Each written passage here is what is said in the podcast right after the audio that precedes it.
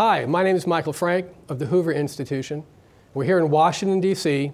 at the National Review Institute's Idea Summit 2017.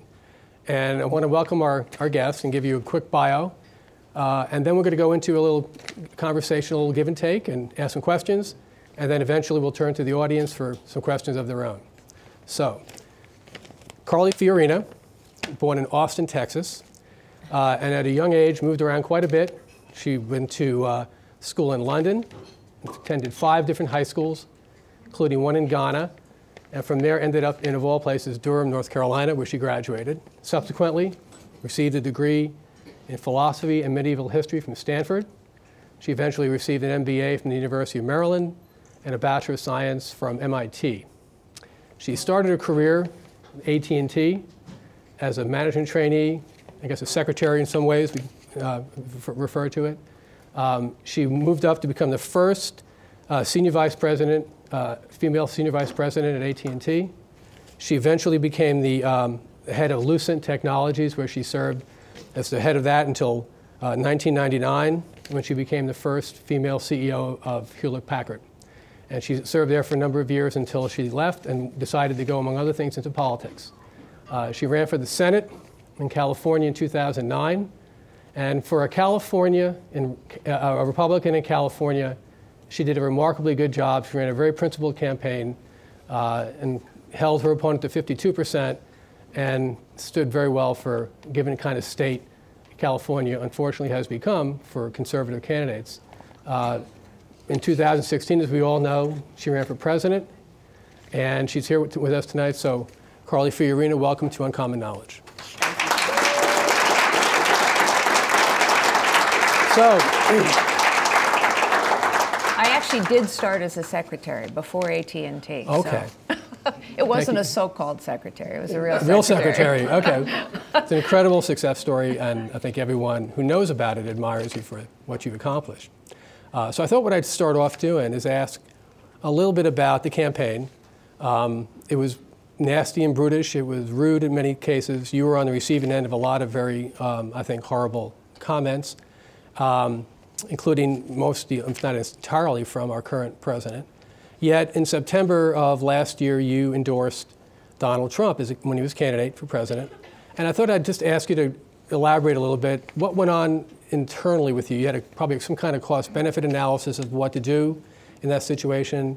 Um, you probably weigh different factors. Could you just walk us through maybe how you came to that conclusion and, and your thinking on it? And then we'll ask you a little bit about where you think uh, the new president is today, eight weeks into his uh, yeah. presidency. Well, first, let me say that yes, there's a lot about a political campaign that's, to use your terms, nasty and brutish, and people say uh, some pretty nasty things. Uh, honestly, um, many people said nasty things, including, uh, as I recall, Emily's list called my candidacy an offense to women. Uh, I think because I'm pro life. So that's sort of the way politics is in many cases. But I have to say that um, one of the things that I knew going into politics is that people would say nasty things. And I've been a controversial person in the past. Mm-hmm. People have said nasty things in the past, so um, it didn't scare me. And whatever people said about me, including uh, our president, didn't impact my judgment of what was important in this race. Um, to me, what was important in this race, among other things, is that Hillary Clinton not get to the White House, where she could continue Obama's. And it was a pretty clear choice. I mean, yes, I had my differences with nominee Trump. Uh, I have my differences of opinion with our President Trump. On the other hand, when the choice is as clear as it was, there is no choice. Hillary Clinton couldn't be president.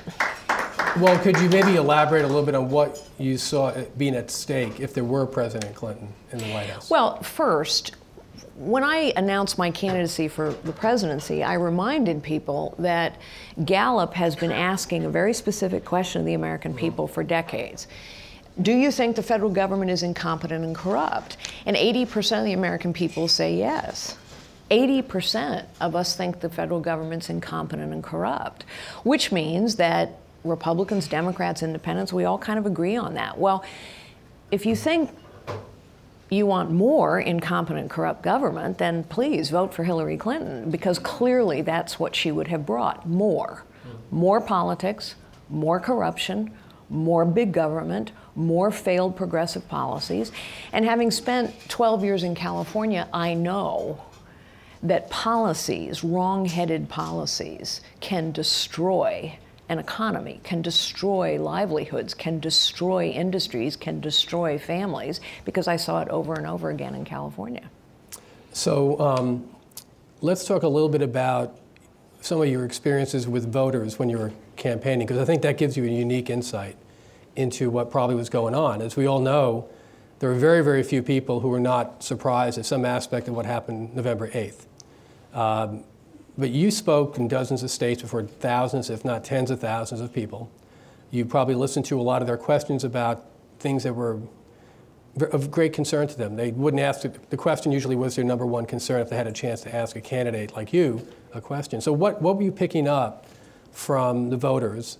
Uh, did you sense that there was something big going on in the electorate? And could you maybe elaborate a little bit for us on that? So, in addition to 80% of the people thinking the federal government's incompetent and corrupt, 80% of Americans think that professional politicians care more about their own prestige, power, position, and privilege than on getting the people's work done. So, if that's what people think, and it is what people think, then what are they looking for? They're looking for real change. The level of frustration the feeling of helplessness that so many people had to actually impact the things that were impacting them. I got engaged in politics when I figured out that politics and politicians and the policies they pursue impact everybody's life, whether folks are engaged in it or not. And that's what I heard. I also heard and came to understand in a much deeper way that politics is personal. You know, Tip O'Neill mm-hmm. used to say all politics is local. Actually, I think all politics is personal, very personal. People make personal decisions based upon what is going on in their life. And so when the majority of Americans decide it isn't working anymore, it's not working for me, I feel a growing sense of helplessness and powerlessness over the things that are going on in my life, then what do you do? You vote for change. And if necessary, you roll the dice mm-hmm. to get that change. And I think it's fair to say that the American people were prepared to roll the dice and say, we're going to do something different now. There were, um, there's been a lot of talk about a few books that before the election had written, were written and picked up on some of what we think explains the election. So, Hillbilly Elegy by J.D. Vance, who I believe is here tonight, um, is one of those books. He grew up in uh, Kentucky and Ohio in a sort of an Appalachian background, and he surmounted a lot of different uh, obstacles to now he works in Silicon Valley. He's an attorney, went, graduated eventually from Yale Law School, had very loving grandparents, and went to um, served in the Marines. Um, Charles Murray's famous book, uh, Coming Apart, chronicled that in a, in a kind of a socio, uh, sociological, so, social science way with a lot of data points about the growing gap between Americans who have a lot of privileges in education and, and accomplishments and those who don't, and just trend lines going back 50 years. And even before that, Bowling Alone by Robert Putnam uh, sort of the decline of civil society. And did you, were you picking up on that sort of angst, that sort of, you know, that famous um, study by Angus Deaton and Anne Case about the, the uh, reversal of mortality in white Americans between 45 and 54. They're actually going in the wrong direction due to things like opiate poisoning and liver failure and so on. Were you picking up a sense of desperation, or were you picking up any of that? That when you looked at it on election day, led to all kinds of uh, 60, 70% margins in, I think, 2,500 counties out of the 3,100 in the country? The short answer is yes. Mm-hmm. Um, we lost a daughter to addiction. And so I know um, more than I would care to, honestly, about the addiction crisis in this country, just to pick that as an example. I, I bring it as an example because here's a case where if you look at what we've done as a nation, we have spent trillions of dollars trying to combat poverty, trillions of dollars in decades trying to combat drug abuse, and we failed on both counts. I mean, we're spending money and it's not working. And yet, if you go into communities, there are programs for the prevention and treatment of addiction that work. They are community based. Mm-hmm. It's incredibly important that they be community based because a community has to surround an addict so that they can recover and be integrated once again into the community. But those community based programs are starved for resources and support. And meanwhile, we're spending trillions of dollars pouring out of Washington, D.C., and it's not working. Mm-hmm. I bring it up because I truly believe I didn't start out as a conservative. I didn't even start out as politically active. I'm a conservative because I know through experience that our principles and our ideas and our policies work better. And one of the policies and principles that's so important to conservatives is that it's better that power and money and decision making be dispersed and it can't be concentrated in Washington, D.C., because when it's concentrated, it's abused. So, yes, people are desperate because things aren't getting better. And yet, the money continues to be spent. That should cause any sensible person to say, and it did cause many mm-hmm. Americans to say, you know what, this isn't working. We have to try something different. And I think now, what I hope we will see happen, and what I think we as conservatives need to push to have happen, is exactly what we believe in money, power, decision making have to be dispersed mm-hmm. so that people are in a position to solve the problems that impact their lives and have the resources and the capabilities and the power to do so. I think um, stories about someone who starts off one place and arrives in another in an ideological sense are always fascinating. Were there any epiphanies you had, anything you noticed one day that the lights went on and you started to realize, oh, maybe I'm a conservative and, and um, some of these ideas would make sense? You, you, said it, you talked about it more in the abstract. Were there any specific moments that really jumped out at you? Well, it was a whole process of living life and going to work. So the reason I mentioned I started as a secretary, when I landed at AT&T, which by the way, my very first job after I got my MBA was here in Washington D.C. at AT&T. It's where I met my husband who's here tonight 36 years ago. Um, I didn't have any plan to be a CEO. I was just grateful to have a job and hoping that I didn't blow that job. Mm-hmm. But everywhere I went, I found problems that had been left unresolved. And everywhere I went, I found people who actually knew how to solve the problem, but they'd never been asked. What I discovered over and over and over again is that everybody has more potential than they realize, including myself. But everybody I've run across in my life has more potential than they realize. And people can solve the problems that impact them. Yes, they need resources and they need a helping hand sometimes, and they need tools, and they need support, and they need leadership. But actually, people are best able to solve the problems that impact them because they understand them.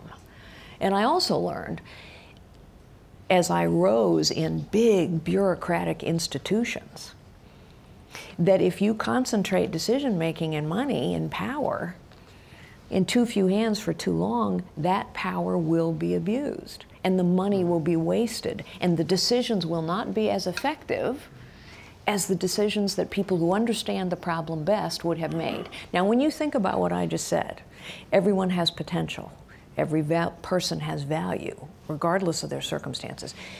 People are best able, best equipped to solve problems locally. And if you concentrate power, you're abusing power. Those are conservative principles. Those are constitutional principles. And I think I became a conservative when I realized guess what? those principles work better. They are the principles that I have used throughout my career and throughout Mm-hmm. my life. It's almost the, the exact opposite of a progressive philosophy. It is the right? exact opposite. You know, with the expertise and the experts somehow deciding everything The- for look, us. the progressive believes, honestly, I've said this many times publicly, progressives believe some of us are better than others. They don't believe we're all created equally. They don't believe we all have value. They believe some are smarter than others, some are better than others. Therefore, some get to decide for others. And don't worry, you may not be able to handle your life or deal with your problems. Don't worry, we'll take care of you. It is the height of disrespect and disregard for our fellow citizens and for someone else's potential and value.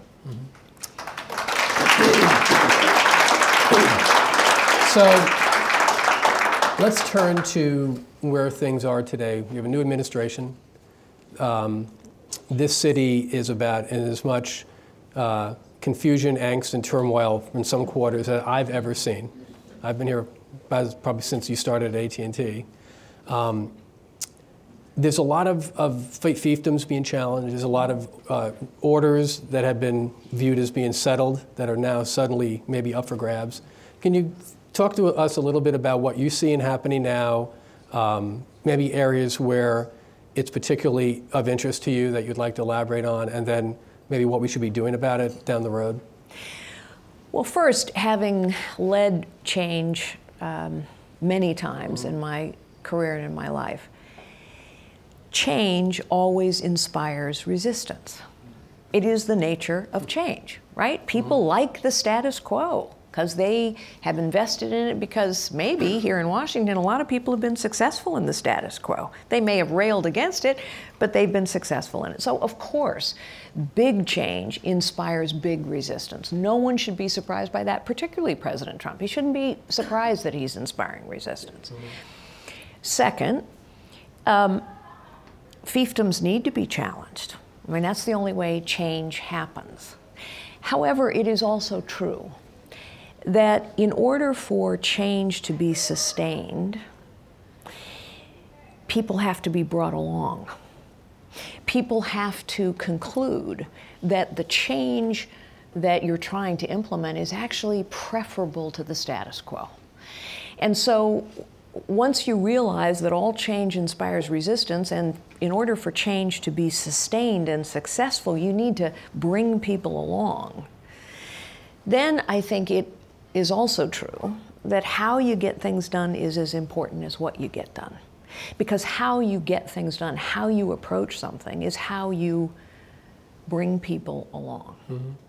Have you had a chance to look at any of the um, some, in- some of the big issues that we're going to be faced with um, in Congress, uh, in the courts, probably in many ways over the next few months, if not years, like healthcare reform, the, the Obamacare effort uh, to repeal and replace with something different, the um, uh, excitement about maybe being able to tackle the tax code for the first time in over 30 years. Any Yeah, thoughts so, so uh, I'll talk about um, all three if Mm-hmm. I may. First, when you have these vast bureaucracies, which is what Washington Mm-hmm. has become, it's a vast bureaucracy and money has been spent for decades.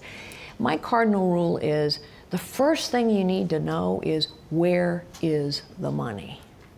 And actually, we don't know. I mean, we don't know. We don't know how the money is being spent. I think we should start with where is the money being spent and how is the money being spent. Um, so I would like it if one of the first things that happens is, a full accounting of where taxpayer money is being spent. I also know from experience that, uh, by the way, there's an opportunity to save money absolutely everywhere, including the Pentagon. And I also know, as much as I support increased military spending, and I do, I also know that if you throw money too fast at something, a lot more money is going to get wasted. You, have to be thoughtful and careful about how money gets spent. So I think we need a mindset that literally every program and every dollar spent has to be justified. Secondly, with regard to tax reform, which I think is vital, um, it's not just the rates that need to go down. Of course, the rates need to go down. It's ridiculous that we have the highest business tax rate in the world. But we have to simplify it dramatically. You, you can't have a 76,000 page tax code, which is what we have.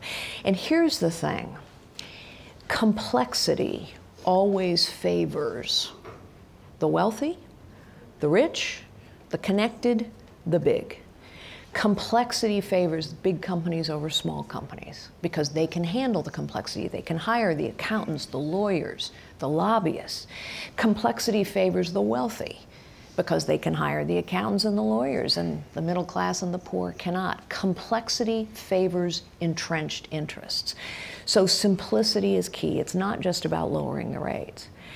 And finally, with regard to health care, look, I don't think we can tinker around the edges of this problem. Healthcare is a mess, and it's a mess because government and the insurance companies have colluded for decades. We used to do it at a state level. It was state governments, state regulators who colluded, I know I'm using a strong word, colluded with insurance companies to prevent competition. We created regulated oligopolies in 50 states so that in California only four or five companies can compete for your business. All we did with Obamacare was nationalize that collusion. Now we have one big national collusion. And unfortunately, I think the current piece of legislation is tinkering around the edges of that problem. We're not creating a marketplace, we're not creating competition, we're just changing a little bit the relationship, the collusion, between government and insurance companies. So, in my view, you can't tinker around the edges. You got to repeal this thing, and you actually have to create vibrant markets for health insurance, which we have not had for 50 or 60 years.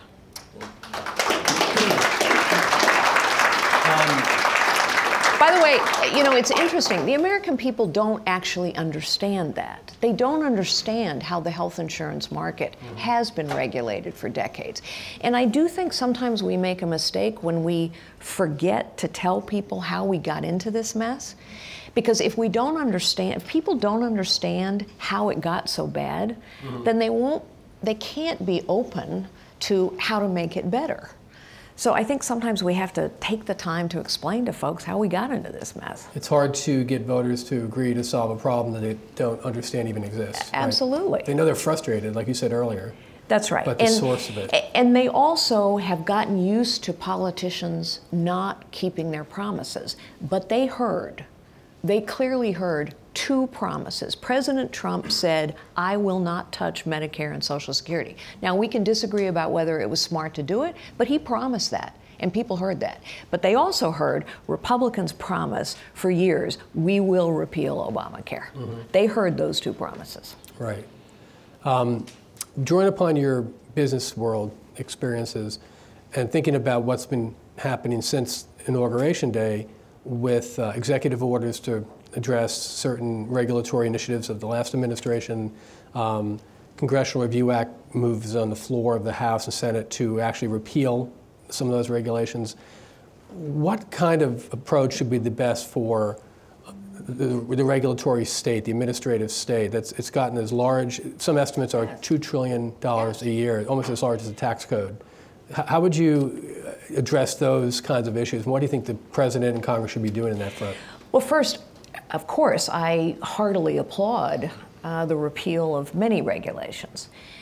On the other hand, I also think that governing by executive order um, is inconsistent with what works best. I, I, thought that under Bush. I think it un- thought it under Obama. I think it under mm-hmm. Trump. So I hope that um, governing through executive order is not sort of the modus operandi.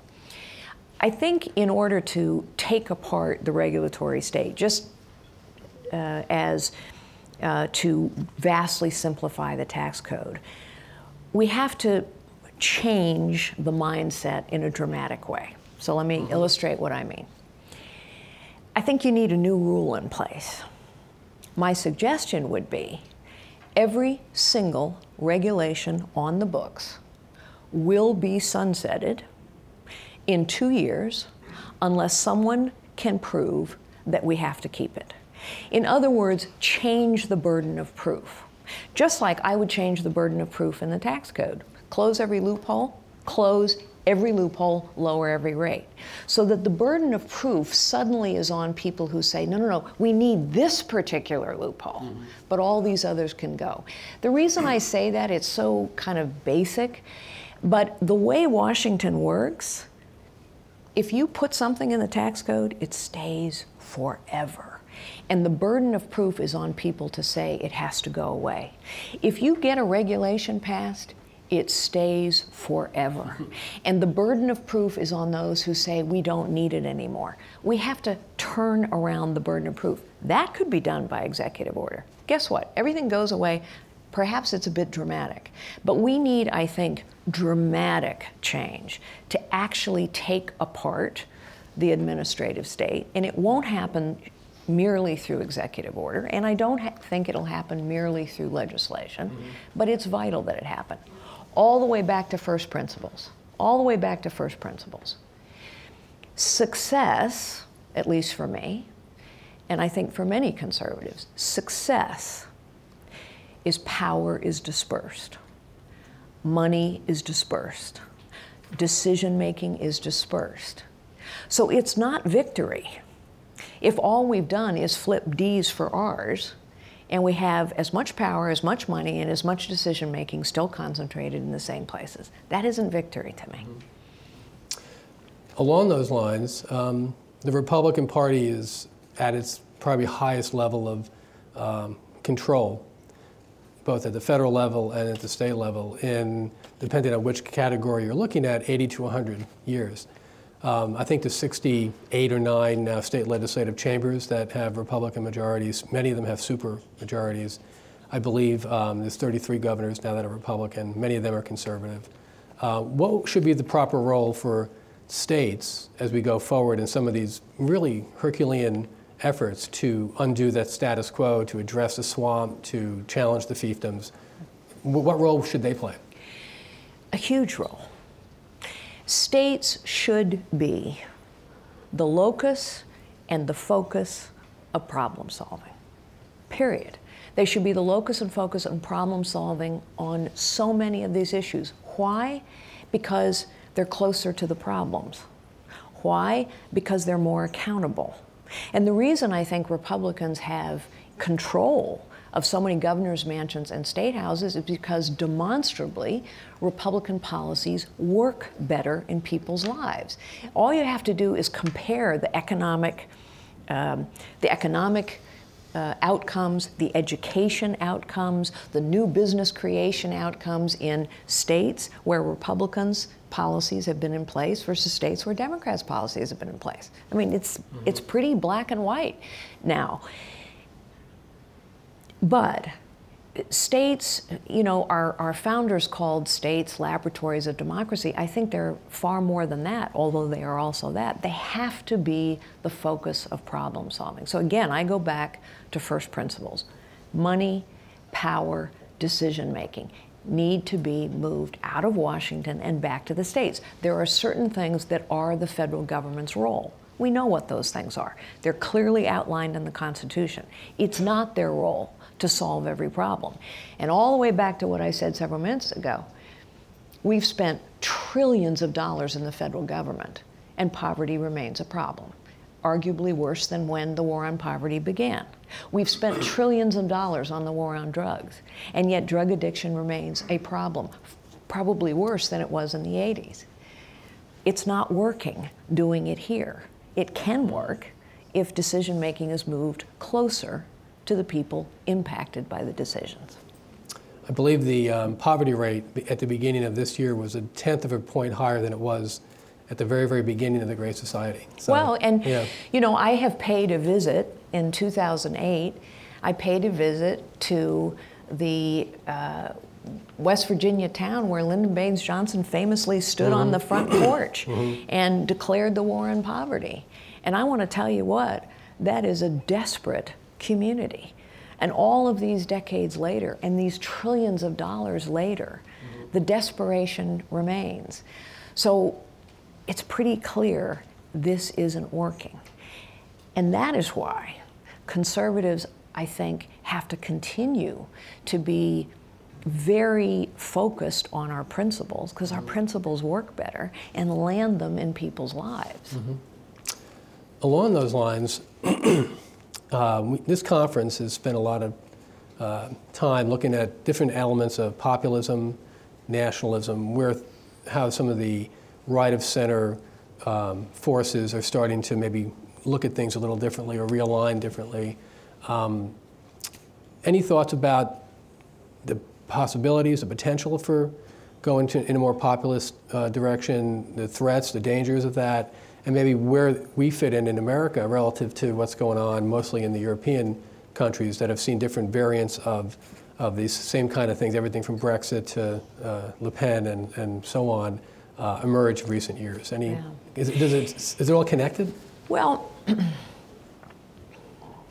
I tend to, to uh, shy away from political buzzwords. I mean, mm-hmm. I know this town is obsessed with them, but I think um, people hear all kinds of things in a term. They hear all kinds of things in the word conservatism, they hear all kinds of things in the word populism. That's why I tend to define what I mean by conservative.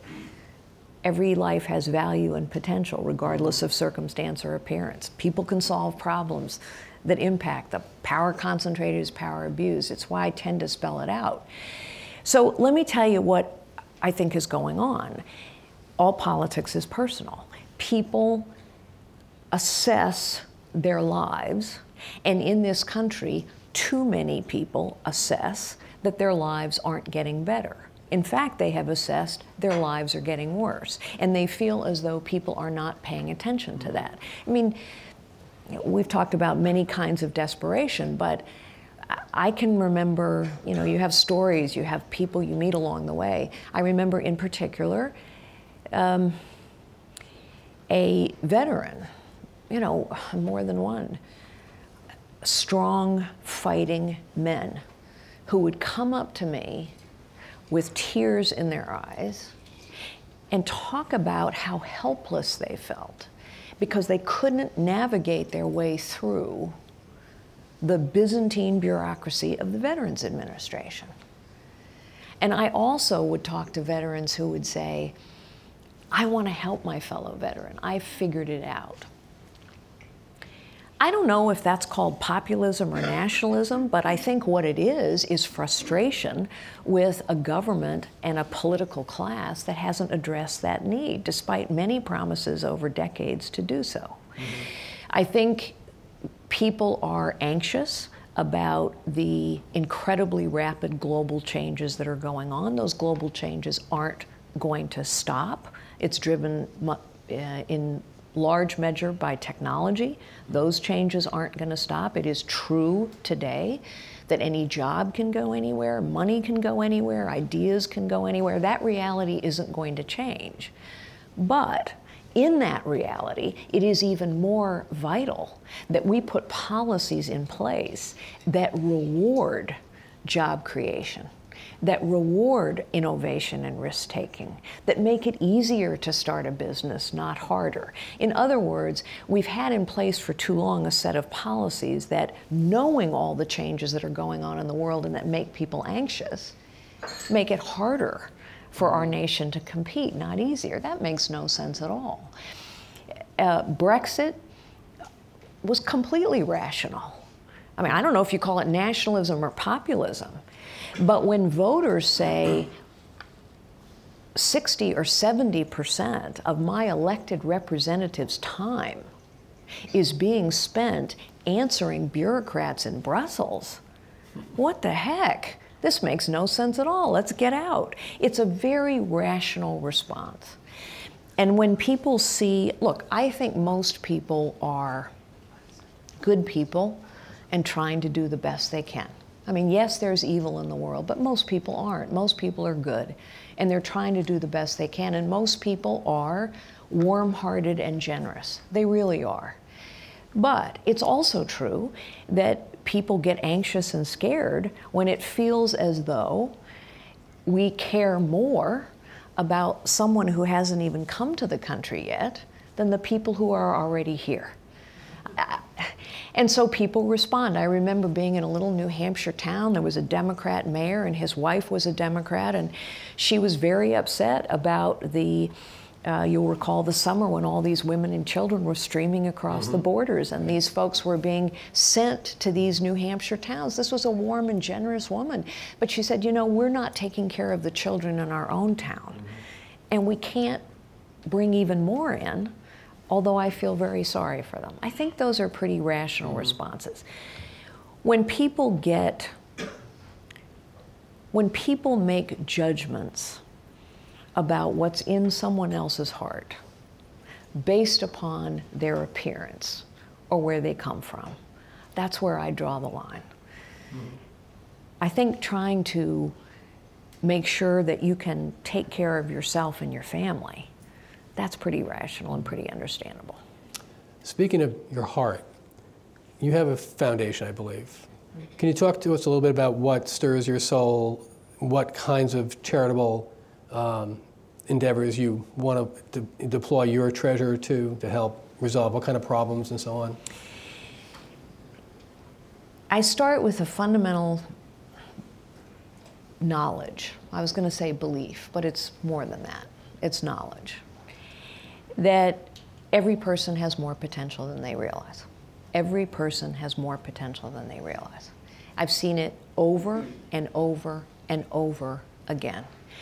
And so, what my husband and I tend to focus on is what are efforts that unlock people's potential. So we got very engaged in microfinance. I was uh, privileged to serve as the chairman until I declared my candidacy for the presidency chairman of the largest private microfinance organization in the world. Microfinance is the, as you all are probably aware, is when you extend lines of credit to people who are in desperate poverty. People are not poor because they're stupid. They're not poor because they lack ambition. They're not poor because they lack potential or talent. In many cases, they are poor because no one will take a chance on them. Sometimes they're poor because we've wrapped their lives in webs of entitlement instead of saying you have potential and you can actually create something if we give you the helping hand and take a chance on you and extend you a line of credit and give you tools and support. So I've seen microfinance as but one example work in so many places. And now, frankly, what I'm exploring is whether we can make it work in this country. Because we have to find a way to help people, despite desperate circumstances, realize their potential, untangle their lives from these webs of dependence that we've woven them up in, and restore their dignity. Mm-hmm. That's great. Well, we're getting toward the end of our time, and I will have one good chance here to make a little bit of news. Uh-oh. So you and, and Frank are living in Virginia. No, I might disappoint you. Been some rumors. I just thought we'll give you the floor as to say if you have any um, hopes and dreams of uh, elected office in the state of Virginia. Well, first, I assume you're referring to the Senate race yes. in Virginia, and, and uh, certainly I uh, am considering it and uh, certainly am encouraged by uh, all the enthusiasm for it. It's also true that in the Commonwealth of Virginia, we have a, a really important set of elections in 2017. We have a gubernatorial race, we have a lieutenant governor race, we have an attorney general race. So uh, I'm out there trying to be helpful on those races 1st mm-hmm. um, and the other thing that I would just say is, you know, this actually uh, is a decision for more than me. Mm-hmm. Um, I, I, think honestly, the party is going to have to think very carefully about Virginia because there are a lot of seats that are up in 2018 and a lot of opportunities to take seats away from Democrats who are in deep red states, for example. Virginia is going to be a tough haul. It's a purple state. The Democrats will spend, by their uh, estimates, $60 million trying to protect Tim Kaine in that seat. So, um, to run for Senate successfully in Virginia will take a Herculean team effort, not yeah. just a single candidate. Okay. Well, Although I don't shy away from a fight, as you know. Well, uh, yes. Okay. Thank you very much. Thank you.